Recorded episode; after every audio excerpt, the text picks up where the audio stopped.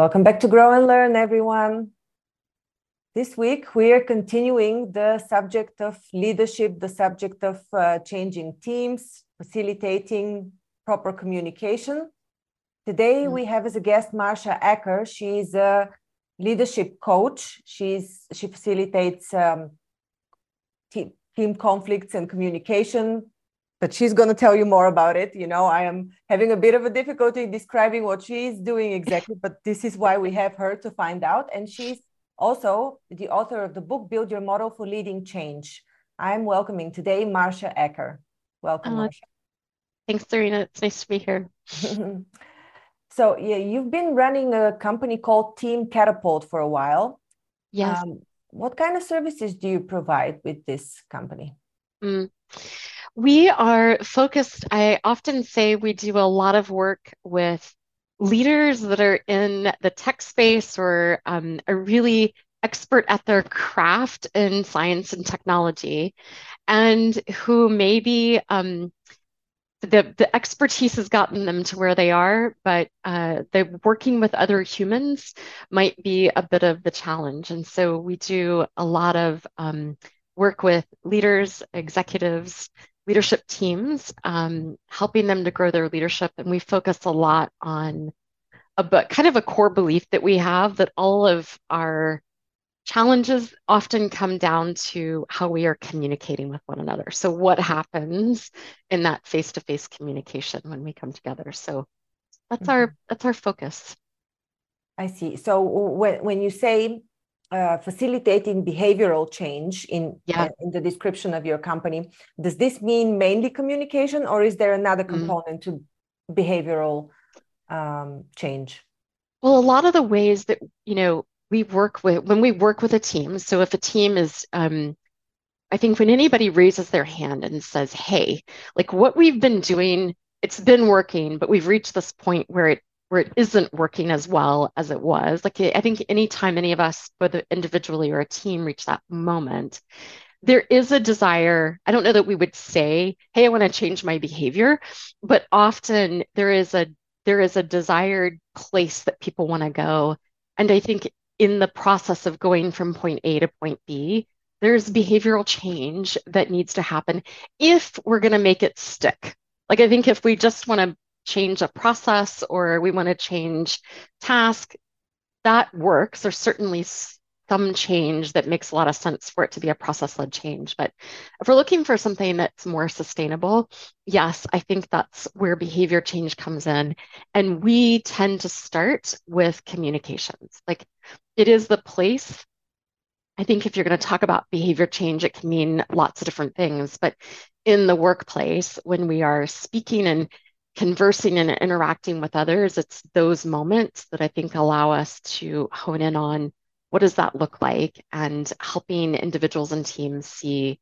Um, we work with a bit of a technology around looking at the structure of communications and um, the focus of that, you know, it's through that process of looking at communication that brings about behavioral change, more sustainable behavioral change. What are some ma- major roadblocks to communication that you're seeing, and how do you mm. help turn, turn them around? I mean, you mentioned technology, but what are some yeah. uh, concrete things that you do? I think one, you know, I don't know about you, but I could go all the way back in my career. So my very early days, I have my background was in software engineering. So I can identify a lot with, you know, having a craft or an expertise and not really having um, all the many skills to interface with other humans. It's certainly part of my path. But I think one of the, and I would have said this back to you, you know, back 20 years ago. Um, I think one of the biggest challenges to communication is that we believe we do it really well already. And why would I need to focus on building skills in communication? Because I communicate just fine all day. We all do, um, all day, every day. I don't know that we tend to look at it as a craft to actually um, develop the skills of communicating with others. So, and it can get labeled as like a soft skill, or um, even though I, I'm not a fan of that language, I think a lot of times um, it gets treated that way. So, I think that's one of the challenges. And then I think the other challenge is that when we're communicating with others, I think one of the biggest assumptions is that everybody sees the same thing that we see. Like like that you and i are looking at something and we would look at it and describe it in the same exact way.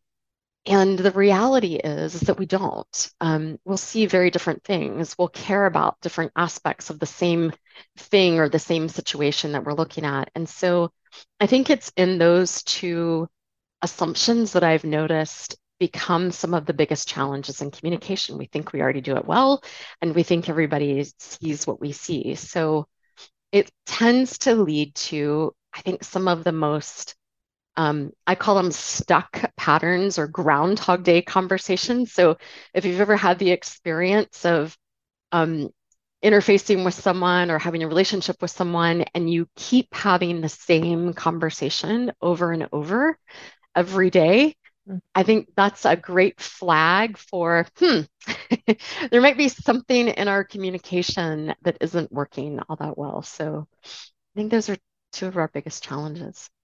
And, and when companies hire you, do they say we have a problem with communication or what do mm. they say? well, you know, they will often say things like, hey, we need to get from, um, you know, we're having a lot of change in our industry and we're noticing we're really challenged by uh, entrenched sort of, you know, leadership teams will often struggle with the idea that um, we're not acting as one team. You know, we're acting as a marketing department and a ops department and a design department. And, you know, some of the work at the leadership team level is to really come together and act as one team, not, you know, not putting a stake in the ground for your individual area of expertise.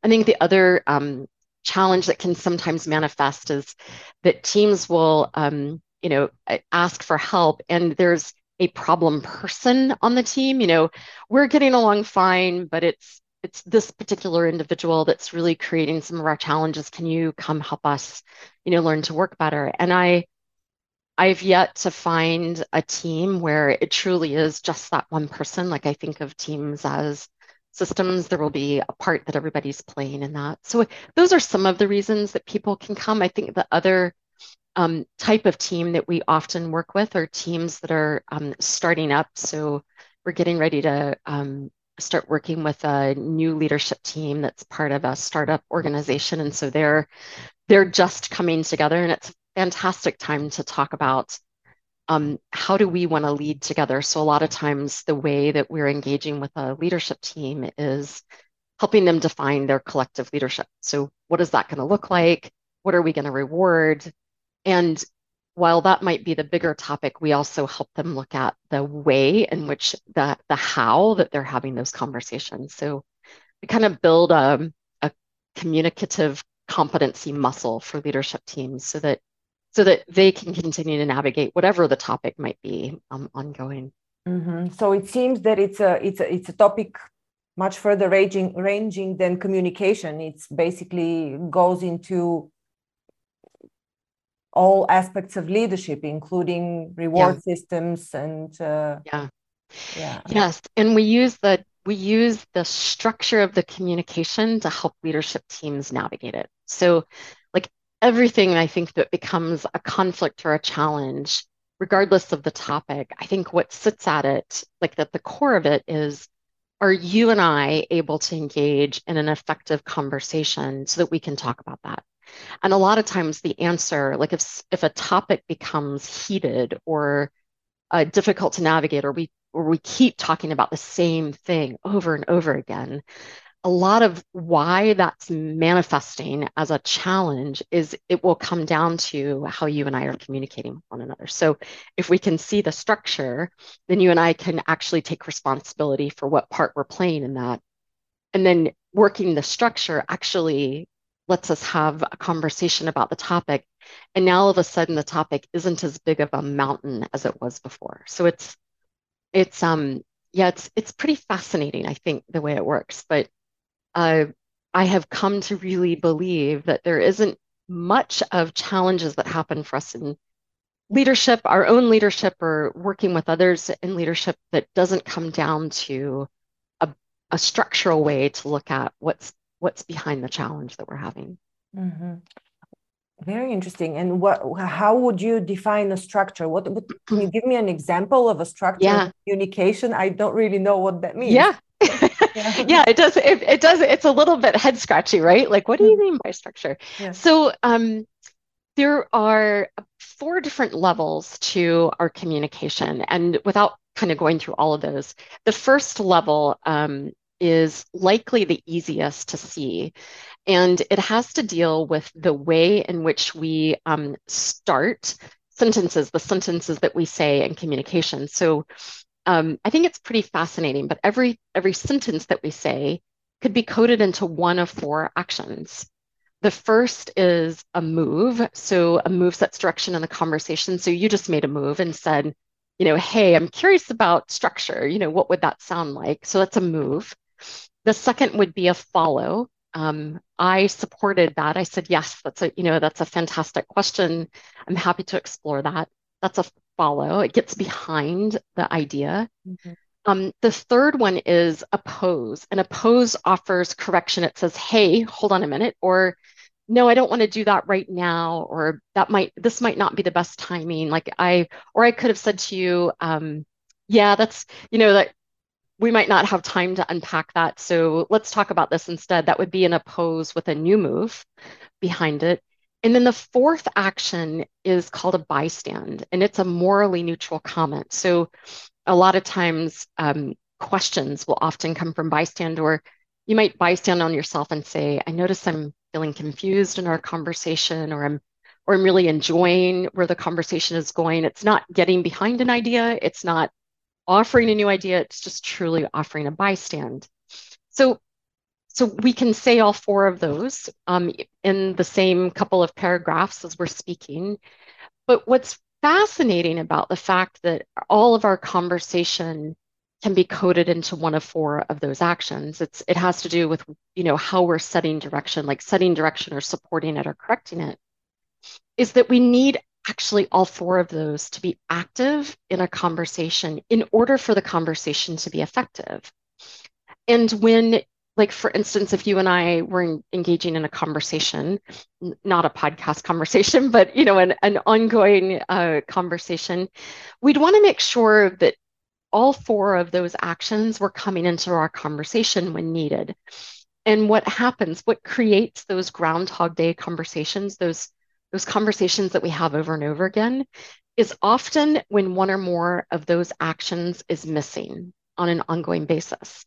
And so in teams, there are some patterns that will emerge. So one is a team that's got a pattern of courteous compliance where there's a lot of move and follow. Mm-hmm. So so someone sets direction and there are a lot of people who will often get behind it or support it that's helpful in some respects, but there will be other times where there's um, a lack of opposition coming into the conversation. So teams that have that pattern will often be lacking someone who's brave enough to push back and say, "Hey, I think we're we're going off the rails," or "I really see this differently. Here's you know here's my perspective." So that can happen. Another pattern that can happen is when a team gets into making lots of moves. Um, that's helpful for brainstorming if you're in a facilitated session and you're brainstorming new ideas. But teams that have the pattern of what's called serial moving, when they meet, will introduce a lot of different ideas, but you'll leave the meeting and you'll go, what did what did we decide? Like, did we actually get to any decision based on that? Or um, did we did we leave some loose ends open? And those meetings will have a lot of energy. So they kind of have this sparse belief that we accomplished a lot, but we're really, you know, in teams like that, they're really missing someone to voice follow. Um, so that's kind of how the there there are a couple of other patterns, but those are two of the very common patterns that can emerge in teams. And so part of it is helping a team see it and then be able to change it in the moment. So when I said to you a moment ago, if we keep having the same conversation, you know, let's just say, um, you know, there's a there's a new product that the team wants to launch, and we keep talking about it, but we don't seem to make progress on it. Chances are one of four, one of those four actions is missing in our conversation. So can we slow the conversation down enough to catch sight of it? Can somebody bring in a really clear pose or can someone bystand and name context? And when we can activate that in the in a whole system and everybody take part and responsibility for it, then all of a sudden there is a different kind of conversation that's emerging, like the the nature of the conversation changes. And then the topic actually doesn't become that big of a deal anymore because what's happening is everyone has is is coming into that conversation in a different way. So that's just a small example of a way you can look at structure as a way to navigate the outcome of the conversation. Yeah. I mean, while you were talking, I could de- definitely recognize some of my experiences in mm. meetings mm. with different teams that I've had in my corporate job previously. So I do yeah. recognize these patterns now that you mentioned them. Yeah. Do you uh, actually educate the people on these communication techniques, or do you sit there and communicate mm. uh, and facilitate a, a, resolution to a certain problem or yeah. situation? We do we do a little of both. So when we engage with teams, our whole objective is to help them see what we're seeing. So we do education on the structure, you know, how to look at the structure. Um, but we also sit alongside the team um, for a period of time and coach them so that they can, you, you know, it's one thing to sort of catch sight, just like you just did.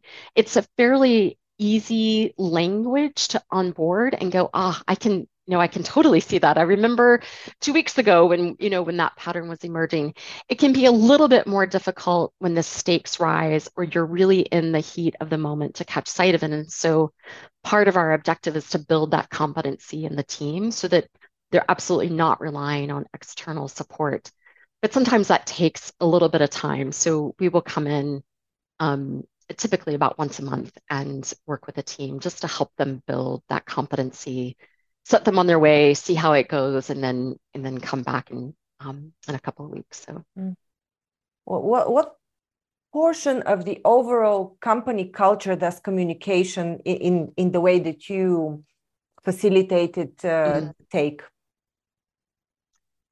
Mm. I don't know if the question is clear. It's maybe yeah. when you speak to uh, when you uh, work with smaller companies and startups, it doesn't matter so mm. much. But let's say it's mm. a larger company, like I've, yeah. I've seen some big names that you've worked with and they have an established company culture right so yes. maybe they're very compliant as a whole generally speaking yeah. as a company culture how do you break this pattern mm. in a team we hope that you know that large organizations for sure are different when it comes to um, looking at communication patterns. So a lot of times we're working with a senior leadership team and helping them onboard that. I, you know, I think about we talk a lot about the na- the notion that leaders bring the weather, and so certainly some of the dynamics in conversation, what's welcomed and not welcomed, or tolerated and not tolerated, definitely gets set from more senior leadership teams.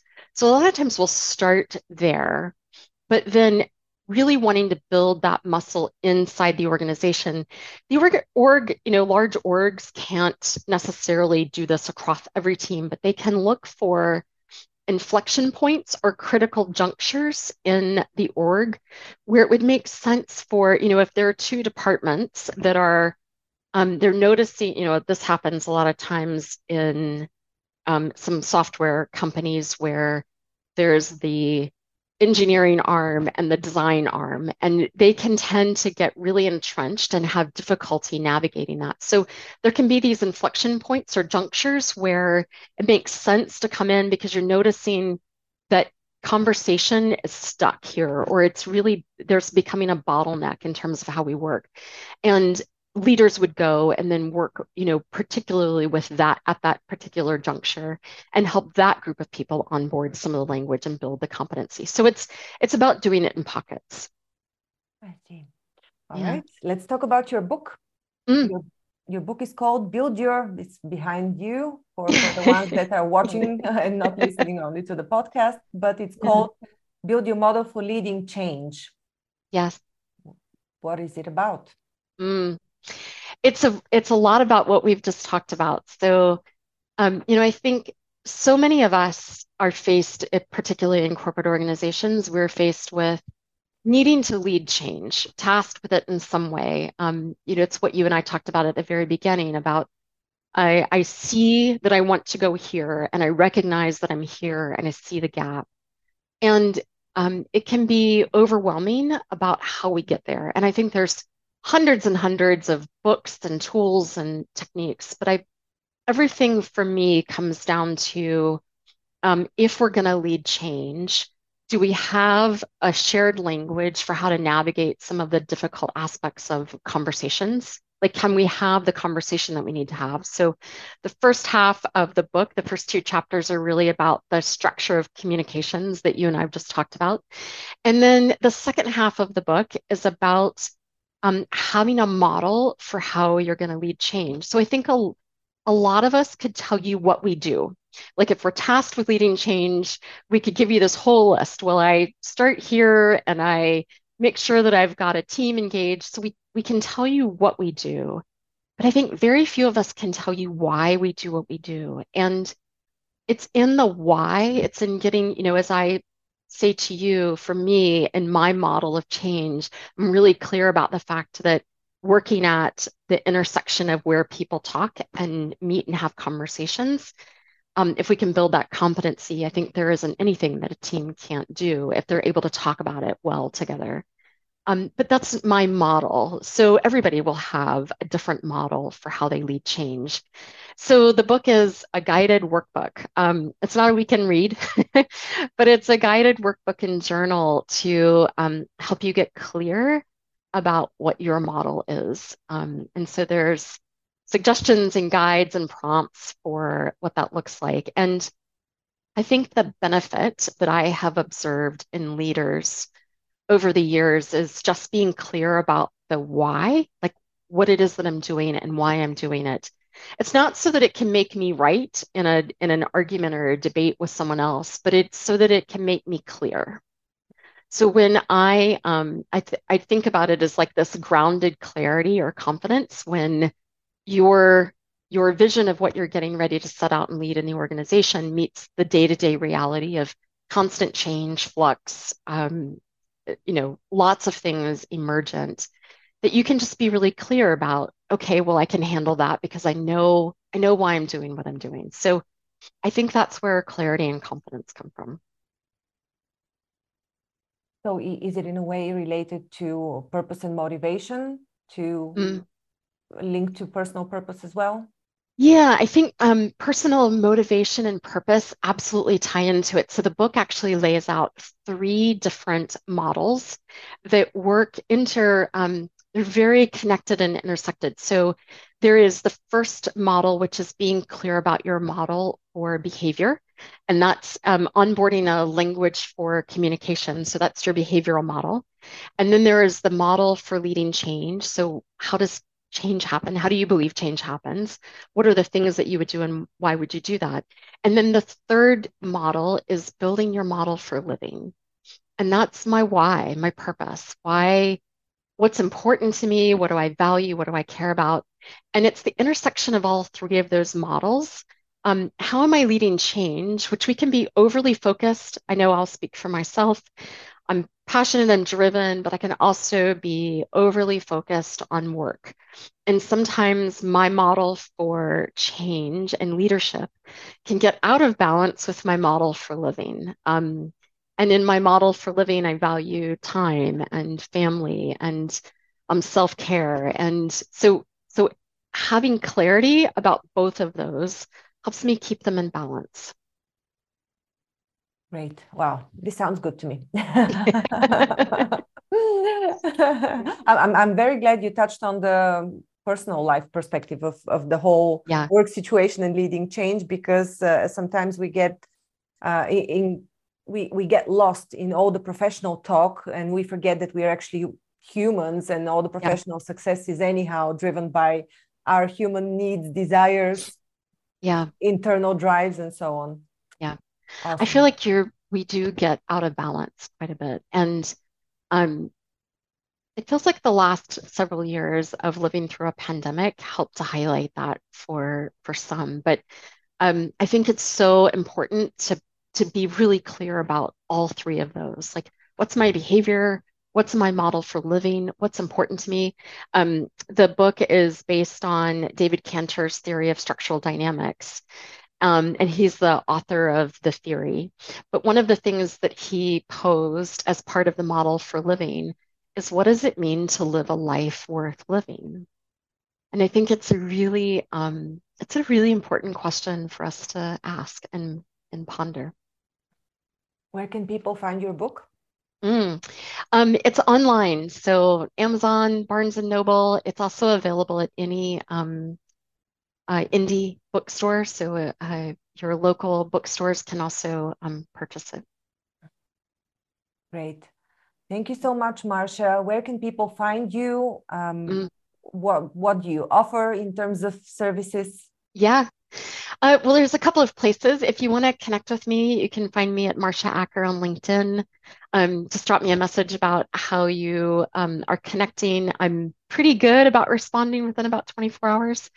Uh, you can read more about the book at buildyourmodel.com and you can find us at teamcatapult.com.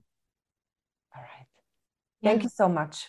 Teamcatapult.com is the main page yes. for engaging you for a consultation. Yes. Consultations. Okay. Yep. Mm-hmm. Thank you so Thanks, much, Marsha. it was an insightful conversation. I enjoyed it. Thank you. Yeah. Thank, thank you. you for listening to Grow and Learn. We hope that you found our podcast informative, engaging, and inspiring. Our mission is to help you keep growing and learning, and we hope that our conversations and insights have provided you with practical advice and useful perspectives. If you're looking for personalized support and guidance to help you achieve your personal or professional growth objectives, I offer a range of services to help. As a trusted management partner and mentor, I work with businesses in the process of transformation, looking for new streams of business as well as M&A. With an extensive professional network of experts and mentors, I can bring on board the right person or team based on the specific needs of the company I'm working with. To learn more about the services I offer and how I can help you achieve your goals, visit my website at grownlearn.org. You can also reach out to me via email or social media. I'd love to hear from you. And if you enjoyed this episode of Grow and Learn, please subscribe to our podcast and leave us a review. Your feedback is important to us and it helps us to continue to create content that is relevant and valuable to our listeners. Thanks again for listening, and we look forward to sharing more insights and perspectives with you in the future.